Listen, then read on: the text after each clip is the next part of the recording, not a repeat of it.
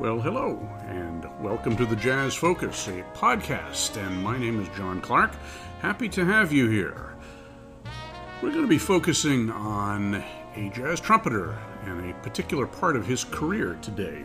Roy Eldridge was one of the best-known swing trumpeters of the 1930s. He's often considered to be the link between Louis Armstrong and Dizzy Gillespie, the New Orleans-style melodic jazz and the bebop-style harmonic jazz that came 20 years later.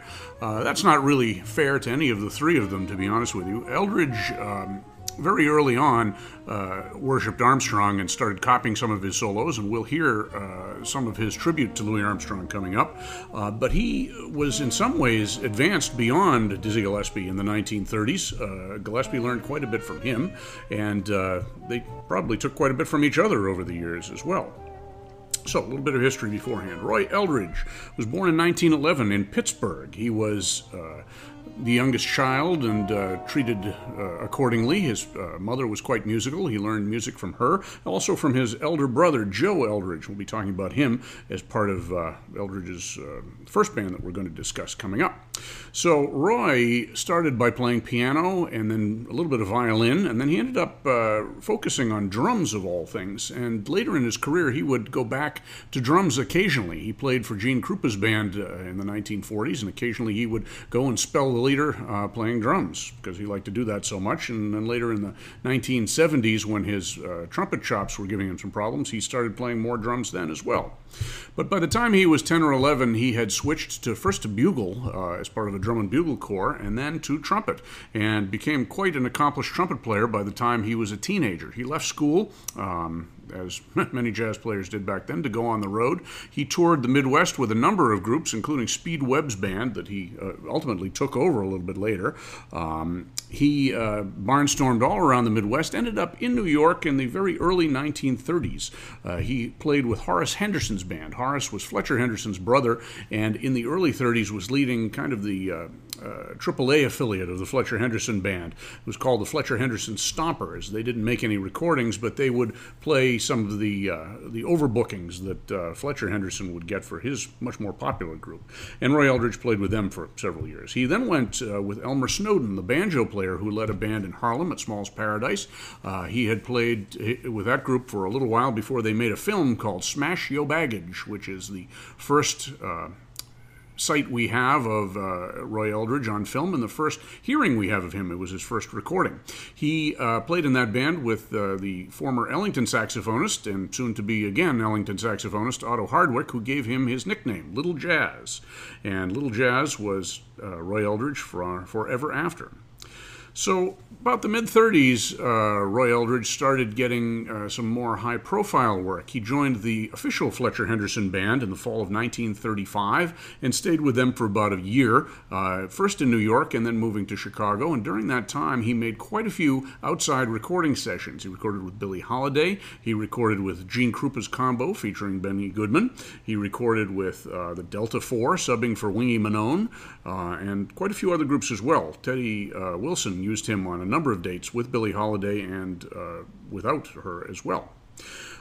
After about a year with Fletcher Henderson, Eldridge got the itch to lead his own band, and so he took over some of the personnel of the Henderson Band and some other Chicago musicians. The Henderson Band was playing at the Grand Terrace in Chicago at the time when Eldridge left, and he put together a band of about 7 pieces that was a swing band that was looking forward a little bit to rhythm and blues and even a little bit to bebop later on in some of their arrangements, but mostly it was a feature for his trumpet playing and occasional singing as well, but it had some very fine players in it. And we are going to listen to not the studio recordings that they made, because they did several very fine studio recordings. We're going to listen to some transcriptions and air checks that they did. After they came back to New York, they were playing at the Three Deuces in New York in 1937 and into 1938, and we're going to hear 4 tunes from that band. We're going to hear Heckler's Hop, which was one of his theme songs at the time, Mr. Ghost Goes to Town, which is a pretty common 1930s pop piece, but features some really fine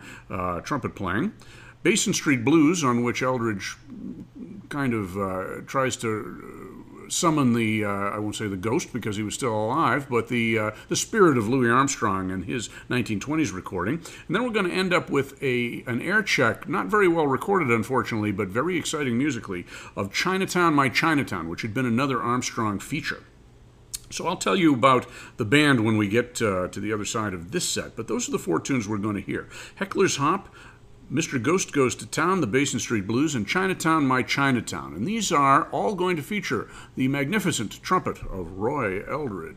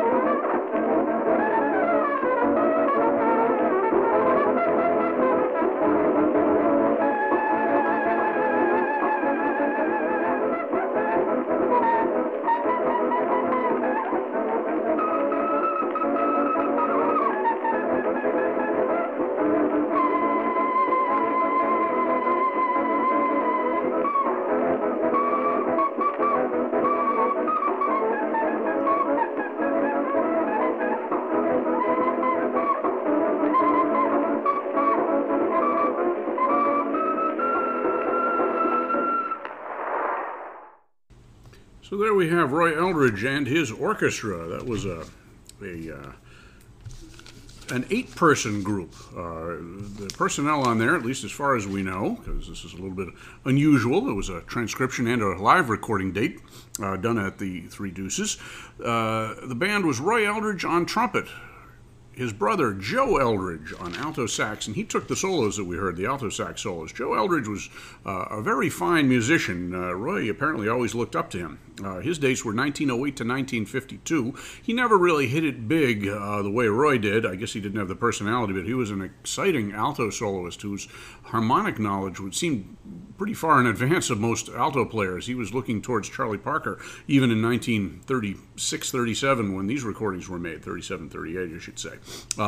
He had played with McKinney's Cotton Pickers, also with Blanche Calloway's band. A little bit later, he went with several different bands out on the West Coast. He ended up in Canada for a while, and then he came back to New York.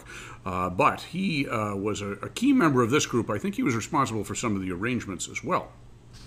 Also on alto sax and taking the clarinet solo on Chinatown, My Chinatown was Scoops Carey. Scoops Carey was another fine alto player who had been around all through the 1930s. He was primarily a Chicago musician. In fact, most of these musicians were based in Chicago. That's where Eldridge put the band together initially after he left the Henderson Band, and then they went to New York following that. So Scoops Carey had played most notably from 1940 to 46 with the Earl Hines Band, who was responsible for some very fine alto and clarinet solos during that period. After that, he left music and went to law school and got a real job, I suppose. I am being facetious. He ended up being a public defender, I think, and I don't know if he ever really played again after that. He died fairly young. He lived from 1915 to 1970. On tenor sax, there was a fellow named Dave Young, a very fine player. He lived from 1912 to 1992. He again was from Nashville, but he had done most of his professional playing in Chicago. He was with, as I said, the Eldridge Band, and he played with a number of groups in Chicago during that period, and I think he stayed around there mostly as well. In the rhythm section, Teddy Cole was on piano. I don't know much about him. There's one anecdote from his days with Eldridge. Apparently, at some point, the Eldridge combo, that's an eight-piece band here, was up against the Benny Goodman Big Band, which was then at their height, and they were playing a battle of the bands, and nobody messed with Roy Eldridge. He could wipe out a big band by himself, but apparently Teddy Cole got so upset by the experience he left the band altogether, and Eldridge said he had to hire someone named Gabby to play piano, and he said, "I never even knew what Gabby's last name was." So there you go.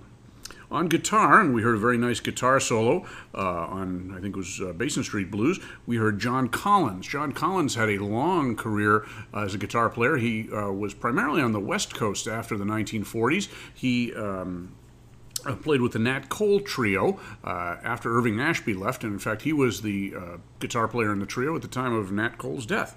And he stayed out on the West Coast, did a lot of session work, and made at least one album under his own name.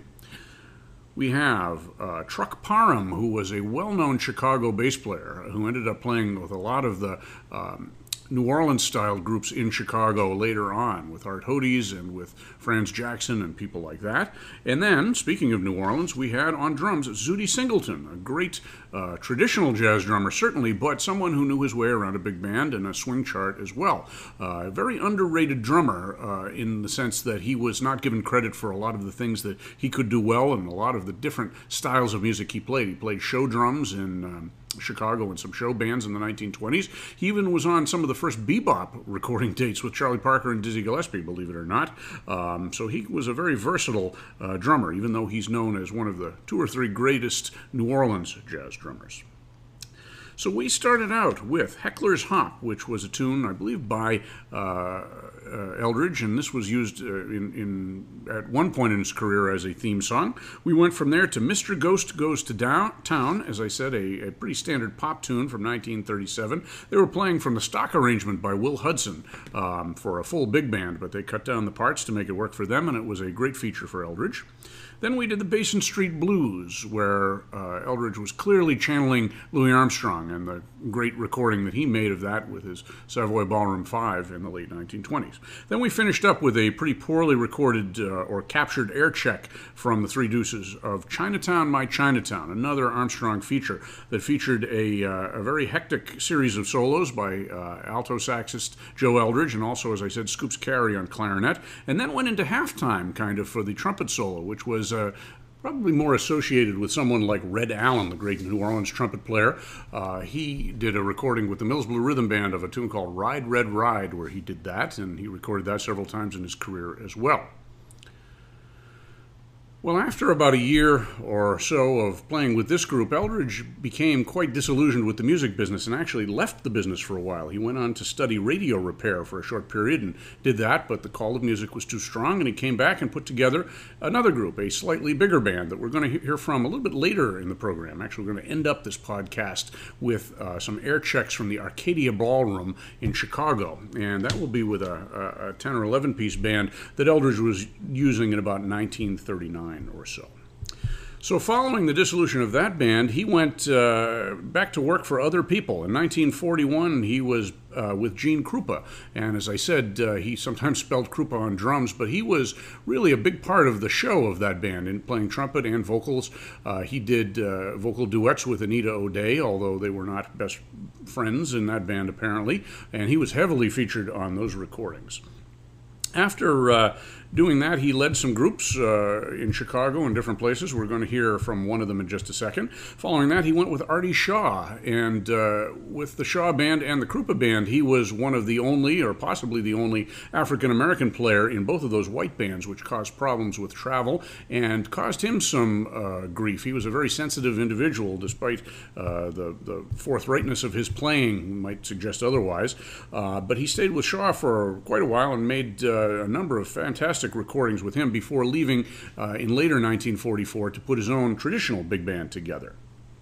So we're going to hear right now, in between those two big bands, Krupa and Shaw, a group that Eldridge led a couple of different places. This was recorded in Chicago and features a group similar to the one we just heard, in fact, with a couple of similar personnel.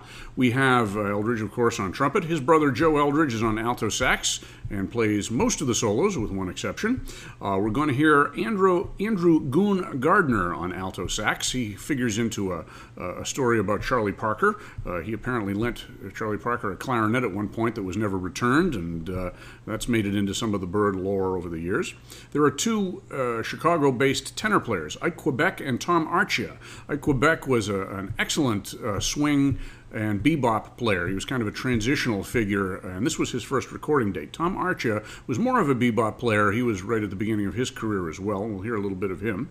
Rozelle Gayle is on piano, Ted Sturgis on bass, and Harold Doc West on drums. And these were done for World Transcriptions in November of 1943.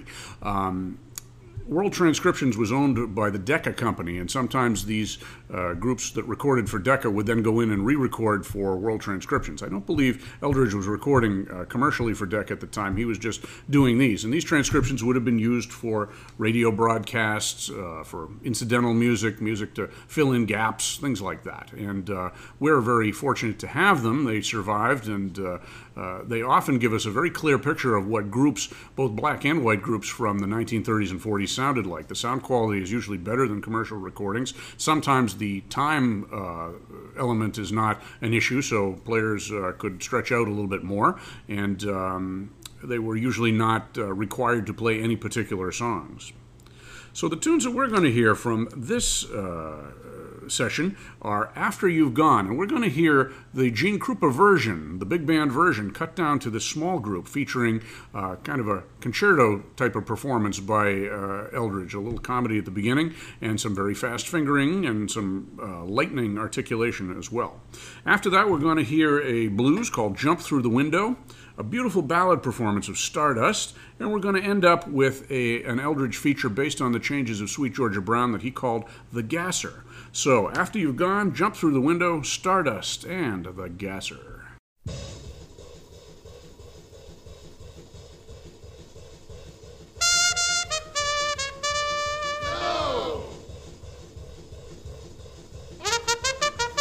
No!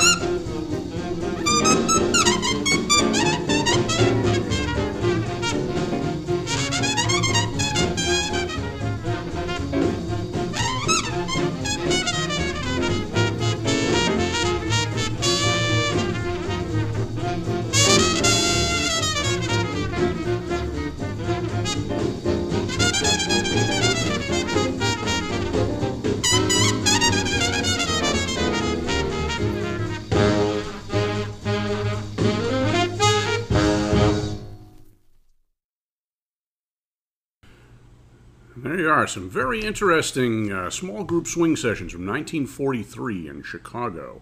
We started out with After You've Gone, a feature with Eldridge, or for Eldridge, with the Gene Krupa Band.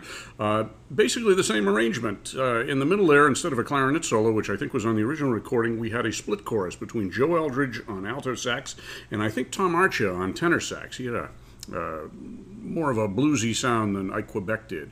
Then we went to Jump Through the Window, interesting blues tune that featured, as I said, Goon Gardner on alto sax, looking forward to the bebop era, and also a little Tom Archia as well. We heard some piano from Rozelle Gayle, and of course trumpet by Roy Eldridge, and it was all Roy on the one chorus ballad performance of Stardust. It was so slow, it took about 2.5 minutes to get through that one chorus, but it really showed great control and form and leaps into the stratosphere, which was part of Eldridge's style at that point, really at any point in his career. He was known as a battler. He would take on any and all comers. He didn't want anyone playing higher, faster, louder than he did, and he got a reputation for being quite combative in jam sessions and things like that.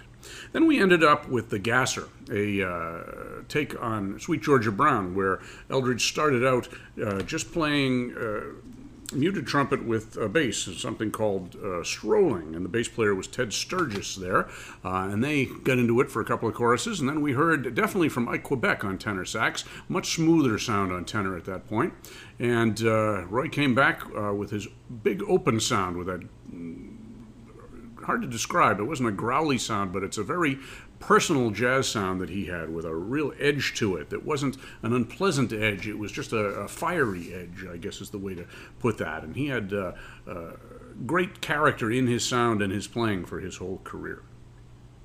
So as I said, after leaving the Shaw Band in 1944. He went out on his own. He started playing with the Norman Grand's Jazz at the Philharmonic concerts. He toured with Coleman Hawkins in a kind of a duo swing act from the 1950s. They had a very successful band playing jazz festivals and clubs for a while, made several great albums. He also toured as an accompanist with Ella Fitzgerald's trio. He would be featured on some numbers during the evening and play behind her as well, and that lasted for a few years. And then he led the band at Jimmy Ryan's Cafe in New York for quite a while. That was not playing that was really something up his alley. He was definitely a swing player, and that was a straight Dixieland for the Tourists type of gig, and he made a couple of albums with that group. He did a serviceable job, and he was a good band leader and very entertaining on stage and sang and all that, but that was probably not the high point of his career in his opinion. Throughout the 1970s, he was still recording for Pablo Records and made some excellent late period recordings. In 1980, he had to retire after a heart attack. He couldn't play trumpet anymore, but he would still appear on bandstands and sing occasionally, and he lived until, as I said, about 1989. So we're going to go back to that band that he had in 1939 at the Arcadia Ballroom in Chicago, and that's how we're going to end the program. This is a neat group that really had a lot of fire to it. There's a whole album that came out on a CD of air checks of this band. These were all done pretty much in the fall of 1939, August and September especially, and there are no ballads here. These are all up-tempo shouting performances. This was a very energetic band. And we're going to hear in this band some very fine performers. Again, mostly Chicago musicians. Eldridge obviously felt very at home in Chicago and kept returning there to maintain his contacts. He does all the trumpet solos, and we'll hear a vocal on the way as well. Robert Williams plays second trumpet. He may play some of the lead parts in there. Eli Robinson plays trombone. Roy's brother Joe is back on alto sax. He'll play all of the alto sax solos. There are two tenor sax solos. Franz Jackson, who was a well-known Chicago player who lived well into his 90s, was playing a lot of swing and Dixieland and New Orleans-style jazz. He actually put together an excellent New Orleans-style jazz band in the 1950s, utilizing some older players like Bob Schaffner and players who had been active in the 1920s, and had several great albums with them. But at this period, in 1939-40, he was definitely a swing tenor player and also an arranger and composer. He had been playing with, or he was to go on to play with Earl Hines' band and arranged quite a few things for him, and was very well known as a tenor player. Later on, he became better known as a clarinet player. The clarinet solos here are done by an old-timer named Prince Robinson. Prince Robinson was an African-American tenor player who was really one of the few saxophone players, tenor saxophone players in the 1920s whose playing could be favorably compared to Coleman Hawkins in any way. He was a featured member of McKinney's Cotton Pickers, ended up in New York in the late 1920s and played with a number of New York bands. He played some clarinet then, but his clarinet chops had improved greatly by 1939, and he takes some excellent clarinet solos on these recordings. On piano, we have a man named Clyde Hart, who was a particularly interesting transitional figure from swing to bop. He died in about 1944 after making several really important early recording sessions with the bebop musicians, with Dizzy Gillespie and Charlie Parker and some of the other players in that style. And he was probably poised to be the main bebop piano player when he passed away very suddenly and not too long after his last recording date. We have John Collins back on guitar, Ted Sturgis again on bass, and a very young Panama Francis on drums. And Panama Francis went on to lead swing bands for the rest of his life. He reunited the Savoy Sultans, which was an 8 or 9 piece swing group that he kept going all through the 1970s and 80s. And you can hear his very swingy, forceful drumming on these sessions. There's a singer involved here, Laurel Watson. She's not going to be on any of the tracks that we play, but she recorded some of the pop numbers as well with this group. So, the four numbers that I have picked don't have a lot of downtime, as I said, so strap yourself in and listen to these four great recordings by Roy Eldridge and his orchestra. We're going to hear the Louis Armstrong tune, Mahogany Hall Stomp. You can tell that Louis Armstrong played a big role in Roy Eldridge's life in terms of his early style, but also his repertoire choice. Then we're going to hear a Franz Jackson tune called Yellow Fire, following up with the St. Louis Blues featuring a Roy Eldridge vocal, and then Minor Jive, which is a tune that Eldridge recorded several times with several of his different groups. It's a minor tune based on basically just one chord, an ostinato, the same way that Louis Armstrong did King of the Zulus in the 1920s, just blowing over one static chord change. And that was something that became much better explored in jazz in the 1950s and 60s, but Roy Eldridge was doing this consistently on his gigs in the 1930s and 40s. So that is the band. We have those four tunes, Mahogany Hall, Stomp, Yellow Fire, St. Louis Blues, and Minor Jive with Roy Eldridge and his orchestra, which was a 10-piece band recorded live at the Arcadia Ballroom in the fall of 1939. Thank you.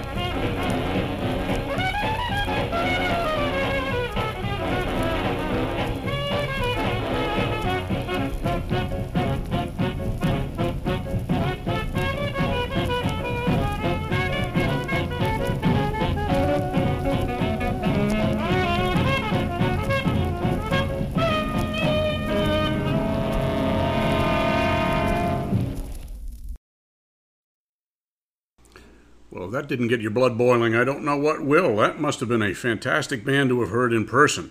The Roy Eldridge Orchestra at the Arcadia Ballroom in the fall of 1939. And we heard some excellent alto solos by Joe Eldridge.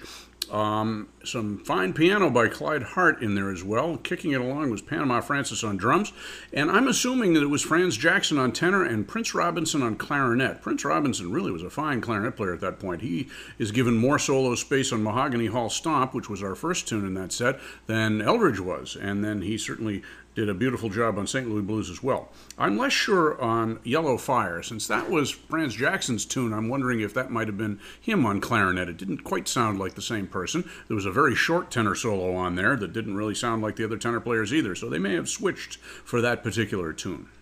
So we heard Mahogany Hall Stomp, Yellow Fire, St. Louis Blues, featuring a Roy Eldridge vocal, and the Minor Jive. All very intense performances. So I hope you've enjoyed this program on some probably not terribly well-known Roy Eldridge recordings under his own name, mostly 1937, 38, 39, and 1943, mostly done in Chicago, or at least with Chicago musicians, and some very fine playing by Eldridge and the musicians he surrounded himself with. So you've been listening to The Jazz Focus here on Anchor.fm and Spotify, wherever you may be listening to me. Hopefully you're enjoying these programs as much as I'm enjoying making them. I'm having a wonderful time revisiting some music I haven't listened to in a very long time. If you have any requests for programs, please let me know. You can check out my Instagram and Facebook pages under my band name, Wolverine Jazz Band, and send me an email that way, and that's a good way of getting a hold of me. Also, if you'd like to be a sponsor, there's a sponsorship button on this podcast. We'd love to get some sponsors to encourage us to make some more of these as we go along. I've been trying to do one a week or so, and plus having my radio shows on WETF sort of sourced over here after their broadcast on that station. So I have quite a bit to listen to. Right now, as of this one, I think we're up to about 30 on the podcast station. Hopefully we'll have lots more to come.